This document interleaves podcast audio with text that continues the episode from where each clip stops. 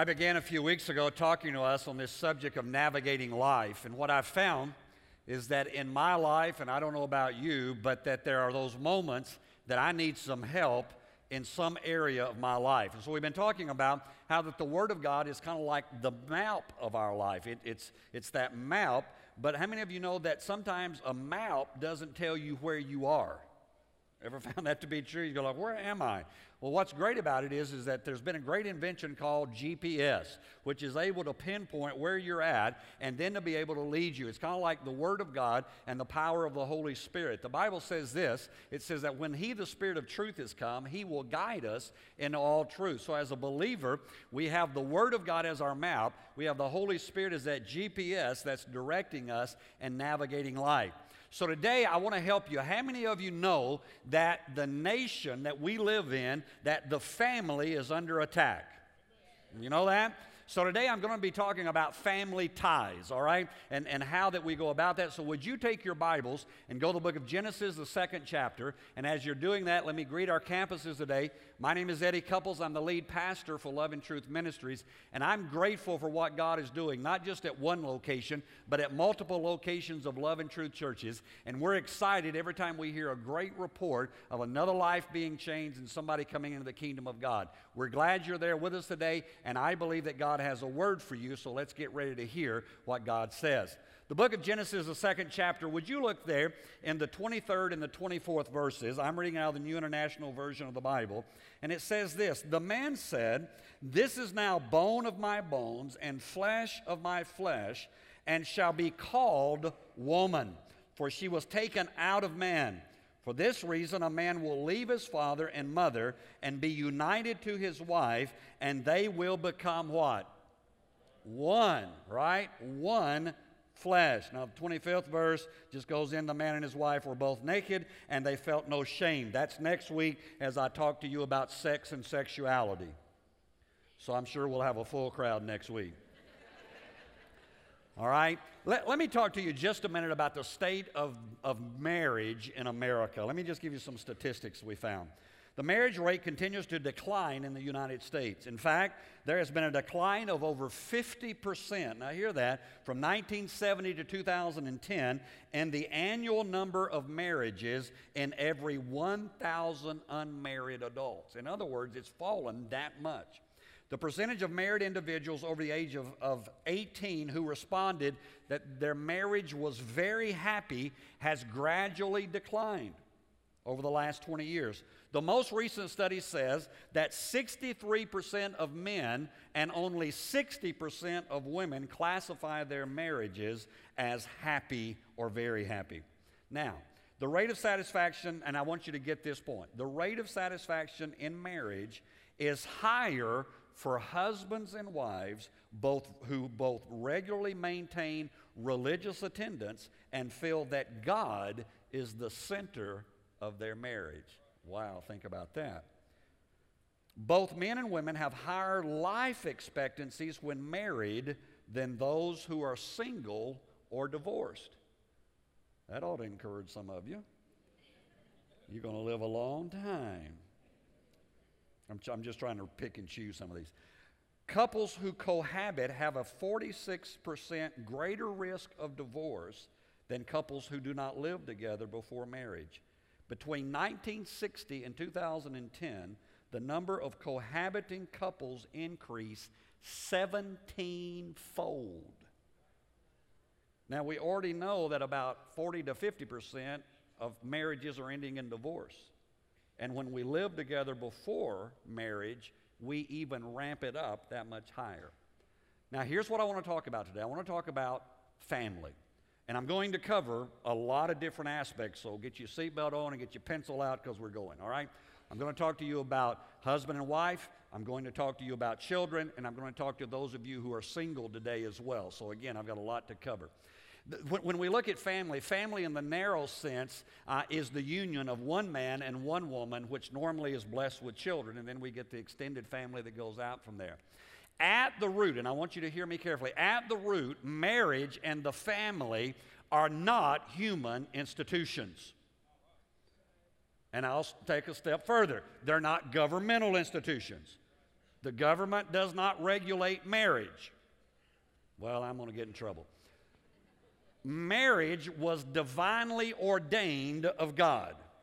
God is the one who started marriage, and we've got to understand that, and we've got to know that. Now, when you look at biblical marriage, and to those of you who are believers today, I want you to listen carefully what I'm going to talk about. When you look at biblical marriage, biblical marriage is understood as a covenant, not a contract. Now, here, hear the difference. You say, well, what is the difference? Well, let me help you. A contract is about myself. If you've ever signed a contract, if you've ever, you, you sit there now, some of you, uh, you just sign anything. They stick in front of you and you sign it. You could be giving away everything you've got, and you, they said, sign it. Okay, sign it. But if you really take a moment to read a contract, the reason you are reading that contract is to find out what is it about me that this contract says. All right? So a contract is about self interest, it's about self realization, and it's about self fulfillment. And that's what marriage has become in our nation to the point that we have established even no fault divorce. Right? Why? Because we said it's just a contract, and you can come into that contract, and if you don't get everything you want, who lied and told you that was going to happen? Well, some of y'all are tight. But if I can just get the right one, if I can just marry the right person, they'll make me happy. Somebody lied to you. Can't anybody make you happy? Happiness comes from inside of you. Now, somebody else can help you be fulfilled, maybe, but happiness is going to come from inside of you. And, and so, what we have to understand is, is that a contract is about me, it's about myself. A covenant is about each other. And it's entered into before God when we, when we come there. It's about loyalty, it's about fidelity, and it's about commitment. God has established marriage to be about covenant, not contract. And so, what we have to do is that we have to change the way we think. We have to go into marriage with a different mindset. And as we do that, listen, to, to, all of you who have had some failures in this aspect of marriage, please relax. Pastor's not going to get on you today, but I am going to show you what the Word of God says is the best way for us to live life. Amen? How many of you know that the Bible is the ideal way to live life? Right? And so when we present that, it's not so we get under condemnation, it's so that we know how that we are to live. So there are some aspects about marriage. In fact, four of them I want to give you real quickly. Number one is marriage is intended to be permanent. One man, one woman for life. That's the way God established it. The book of Matthew, the 19th chapter, and the 6th verse says this So they are no longer two, they are one flesh. They've come together. Therefore, what God has joined together, how many of you have ever heard that at a wedding? Whatever God has joined together, let no one separate. Let no one put asunder, as is said sometimes when I use the old King James. And, and that's what God is saying to us, is that marriage is intended to be permanent. Now, here's, here's what's happened in America. In America, we have moved into serial monogamy. You understand what I'm saying? We marry this one for one part of our life, and then they don't satisfy us at some level anymore, and so we move on. Wow. You know it's happening, you know it's taking place. And yet God says, I want marriage to be permanent. I want marriage, I want you to understand that marriage represents a serious commitment.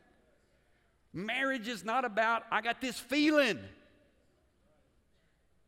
I don't, I don't want to teach next week's lesson. Boy, he just makes me. You get him, he'll make you something. Marriage is supposed to be permanent. Secondly, marriage is sacred. I, I believe marriage is sacred. I, I believe that there's something more than just a legal dynamic that happens there. I believe the Word of God lets us know that. The 22nd verse of Genesis chapter 2 says this Then the Lord God made a woman from the rib he had taken out of the man, and he brought her to the man. God is the one who originated marriage. God is the one who said, This is how I want it to be. Now, man began to go his own way and do his own thing pretty quickly, and we see, we see how that uh, they ended up in multiple wives and all the things that happened there. But that wasn't God's intent, and that wasn't how God established it originally. God established Adam and Eve, not Adam and Eve and Sue and whoever. Right? God didn't have a concept of sister wives. That's man's concept. All right? So if any man tries to convince you, just understand. I'll keep moving. All right? Marriage is sacred. It's a relationship before and under God's covering. And so if we would look at our marriages that way, we would, we would understand that, yes, listen, Sherry and I will be married 35 years, July the 1st. We, we've, we've been together a long, long time. All of my life. I was, you know, three or four when she married me. Anyway, uh, and, and I want to tell you, there, there, are, there are moments and have been moments of our marriage that, that it wasn't it wasn't all fun and games. It wasn't just a wonderful time. You know, it wasn't, and they lived happily ever after. That's why they call those fairy tales, people. It's a fairy tale. If you think you're never going to have a disagreement, I found out years ago if two people agree about everything, one of them is unnecessary. right? And, and so what we have to understand is, is that, that marriage is permanent, marriage is sacred. God has established this, and He has brought us together. The, the third thing about marriage is, is that marriage is intimate. Ma- marriage is about intimacy. Genesis chapter 2, verse 23 to 25, that I already talked to you about and read to you. Uh, Adam, when he sees this woman that God has created, uh, he begins to prophesy, basically. He says, This is bone of my bone, flesh of my flesh. And he says, and he, and he goes in and he says, And for this cause, he says, You know, this is why a man's going to leave his mama and his daddy and cling to her.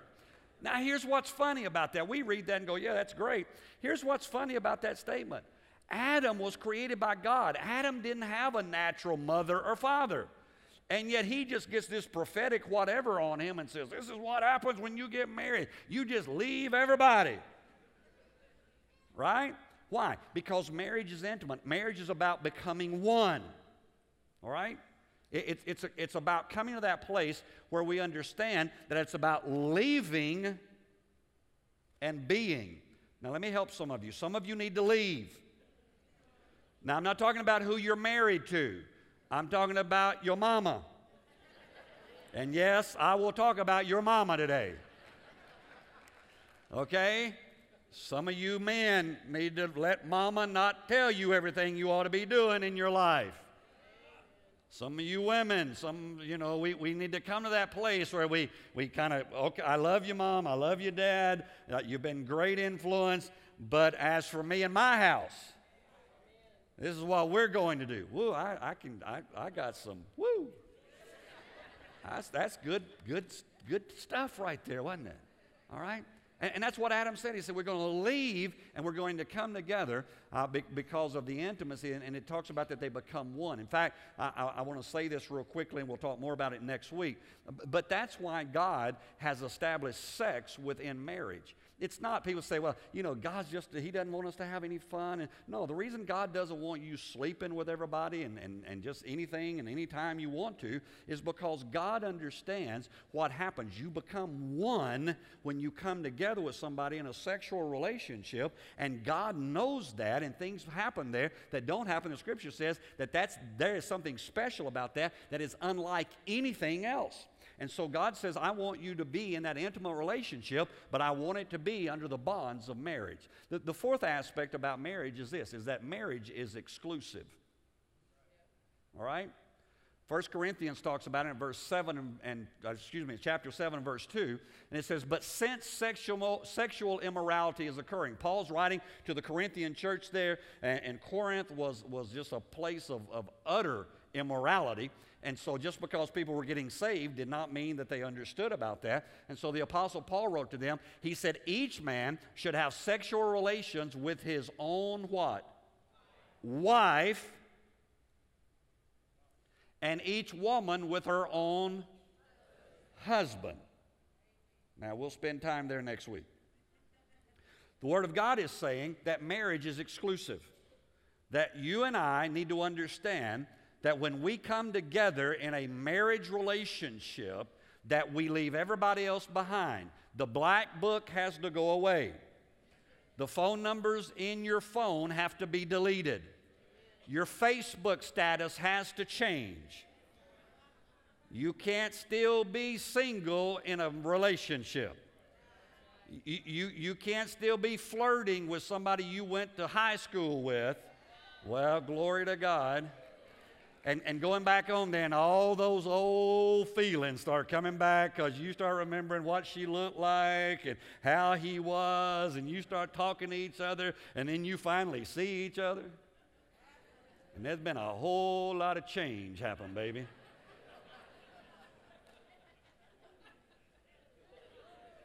Huh. Marriage is exclusive.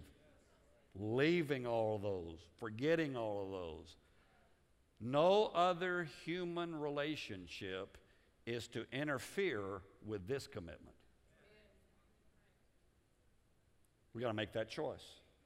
We, have got to understand that marriage is permanent. Marriage is sacred. That, that these things that I've talked about today, that, that it's important for us, as, especially as believers. Let me talk to you as believers today. As believers, we need to exhibit a different lifestyle than the world.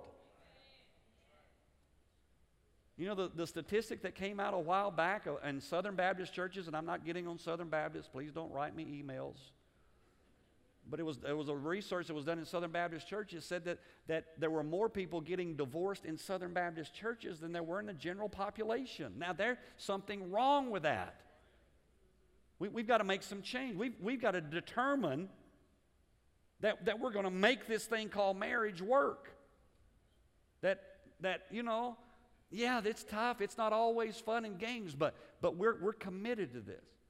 And then, usually, what happens, you, you start getting used to one another and you start kind of figuring it out. And you know he's going to throw his clothes over here and not in the hamper, and, and she's going to do things you don't like, but you're about to figure all that out. And then comes baby.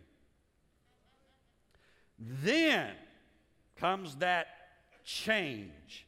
And about the time you had it figured out, children enter in.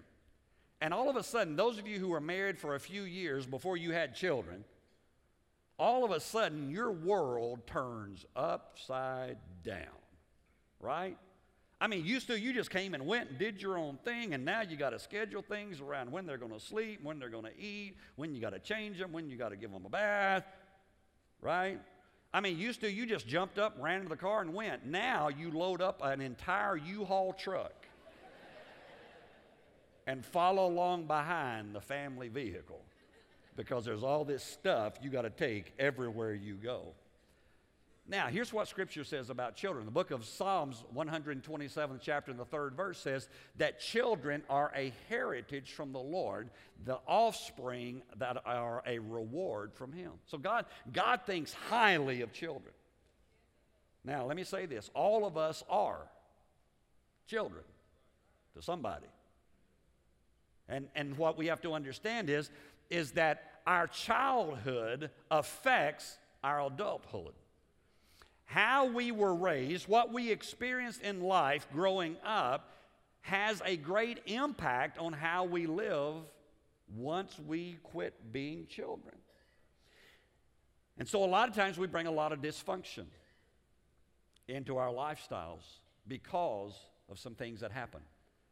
My father was killed when I was 14 years of age, and, and because of that, th- there are moments that I have had trouble being a father because I did not have that image in my life. Some of you grew up without a parent in the home, and you know that in those moments, as, as you now maybe are at the point that you're raising your own children, you don't really know what you're supposed to do and how you're supposed to act because there wasn't that picture in your family of how to conduct yourself. And so I want to real, real quickly just give you some things that children need. Number one is children need quality time. All right? It's not about quantity, people, it is about quality. You can, get, you, you can spend the day with your children, but if you're distracted and on your iPhone the whole time and, and you know, doing computer stuff and calling into work and all that, eh, you can say, Well, I spent the day with my kids. But if you didn't really give them your attention, it didn't do any good. See, sometimes you have to call work and say, I'm not coming in, I'm going to the T ball game.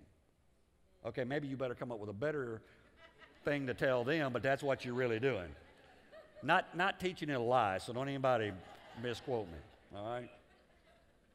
So, quality time. Number two is you've got to lead by example.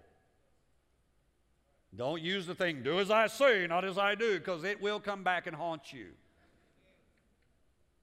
Years ago, when Zach was, he was little, I mean, he was little enough to be in a car seat behind me, and and I'm driving, and some someone y'all know me in driving stories, right? And, and, and some somebody pulls right out in front of me, and I had to lock it down. And I was real cool. I didn't say a word, but out of the back seat in this car seat, I hear a two-year-old go, "Idiot." and at that moment, I begin to become righteously indignant until I remember where he learned it from. So there wasn't much I could say. All right? So I want to tell you, you lead by example whether you mean to or not. Third thing your children need is they need love. Love that is not conditional upon how they act. Did you hear me? I know they stress you out. I remember 13. I remember doors being slammed and I thought they were going to come out the other side. I remember all those things. And there are some of us sometimes that, as believers, as Christians, when our children begin to live lifestyles that we think are not in accordance with God's Word, if we're not careful, we quit loving. We put up barriers. And if there's any time that our children need us to love them, is when they are out of order in their life. I'm not talking about rolling over and letting them, I'm not, I'm, I'm, but I'm talking about loving them no matter what. Your children need, your children need to know that they're loved. The fourth thing is we need to teach our children, we need to teach them respect. I, maybe I'm old school about this, but, but I, I think we've, we've lost this somewhere. Maybe it's a southern thing, but I, but I still think that it's okay to say yes, ma'am, and no, sir, and miss, and, and, and mister, and just, just I, I, I think some of those things are good. Maybe that doesn't fly in some parts of the country, but we're not in some parts, we're in the South. And I, I, I think we ought to teach our children to respect authority and re- respect other people and respect property, et cetera, et cetera. I, I just think that as parents, it's our responsibility to do that. And the last thing is this is that we need to hold them accountable. Your child does not need you as their best friend.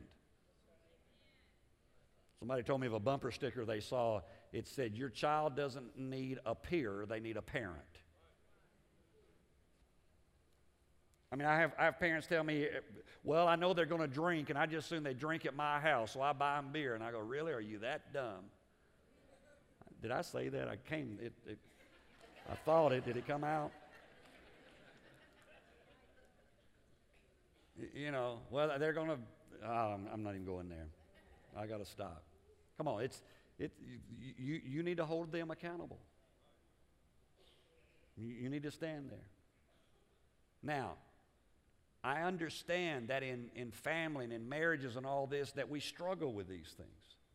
That we have all of these emotions and all of these things taking place, and, and, and we all feel like at moments that we're extreme failures, and in those few moments that we feel successful, it's wonderful. But, but I want to tell you, it's, it's something that you're called to do. It's something that, that you have been given the privilege of doing, to be in marriage and, and to be uh, a parent, etc. But, but there are some of you today uh, that you're here or you're listening to me, and, and you're, you're single, and you go, well, what about us? You know, maybe you're divorced, or, or maybe you're a single parent raising some children, or whatever.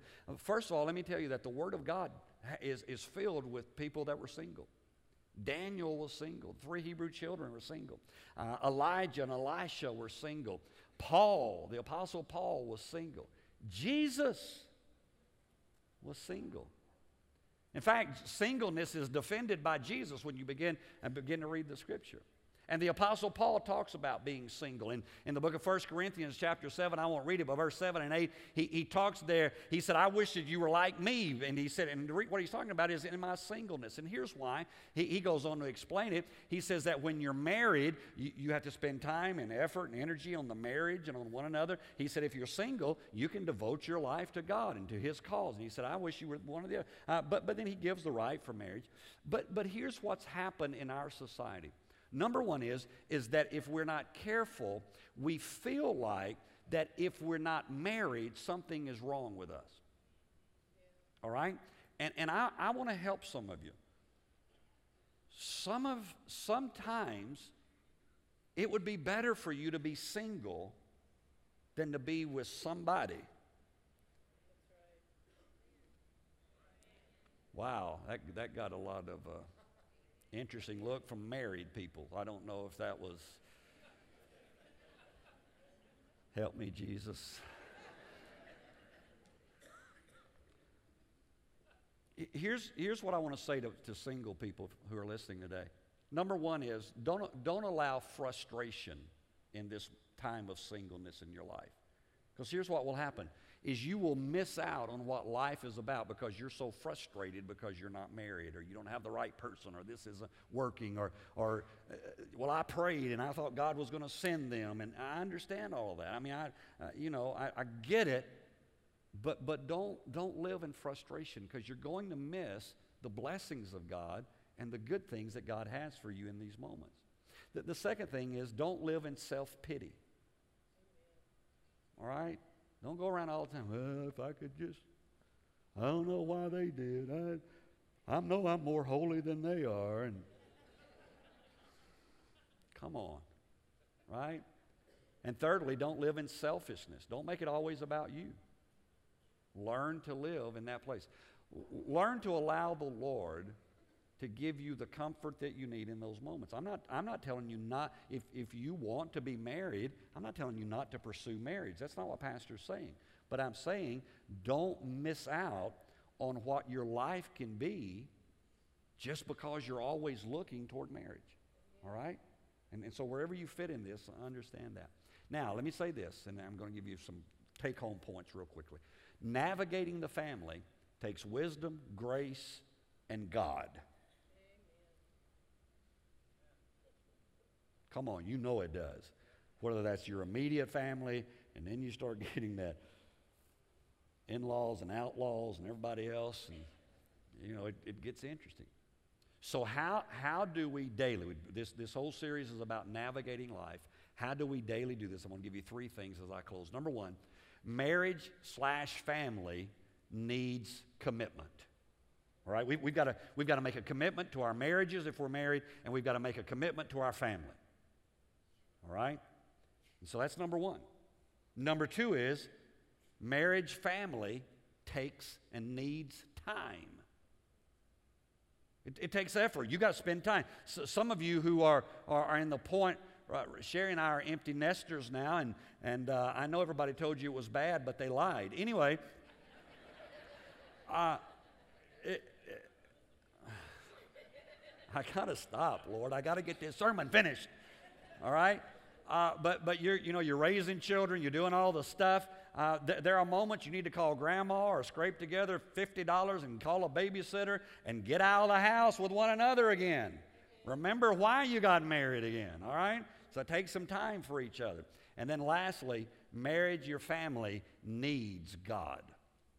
Now, I am not telling you, and I don't want to try to say to you, that you can't have a good family and not be a Christian because I don't believe that. I believe I know people who are not believers who have good families. But I don't think you can have the best family. Listen to me. I don't think you can have the best family if God's not in your marriage. Amen? And so I challenge you get God in your marriage, get God in your life. And as you do, you can see His blessings and His benefits come to you.